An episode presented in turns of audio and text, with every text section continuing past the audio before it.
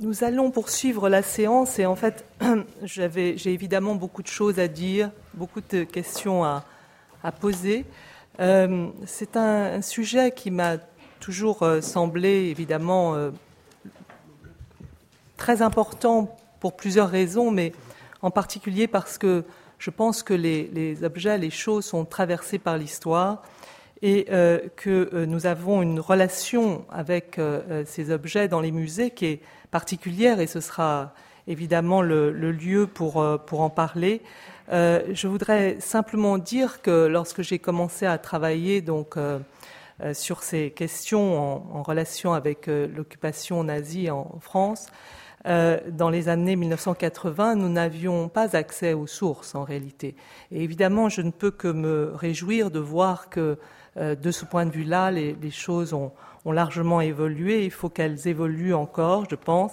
Et en particulier dans un, monde, disons, où nos contemporains n'ont plus la même relation avec, euh, avec l'histoire. Je crois qu'il suffit de voir euh, effectivement les, les, disons les, l'enthousiasme euh, qui est de plus en plus euh, partagé pour l'histoire de l'art, moins pour euh, l'histoire générale. Je crois que effectivement nous avons une relation différente. L'histoire évidemment n'est pas finie, mais notre relation avec le passé change. Il faut lire ce très beau livre de, de, de Hartog sur, sur, sur le temps, et nous vivons davantage, disons, dans, dans le pur présent.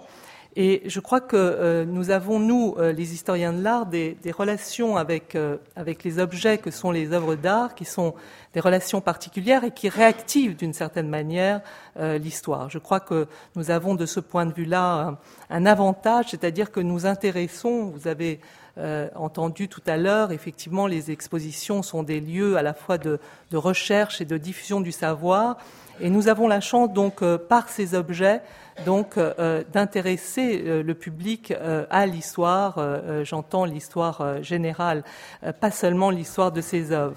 Et je crois que il faut finalement comprendre aussi que euh, ces œuvres d'art ne sont pas seulement des fétiches, ce ne sont pas seulement des objets de délectation, mais ce sont effectivement euh, des objets qui sont traversés à la fois par l'histoire collective et par l'histoire euh, individuelle. Voilà. Donc je, donne la parole à Thierry Bajou.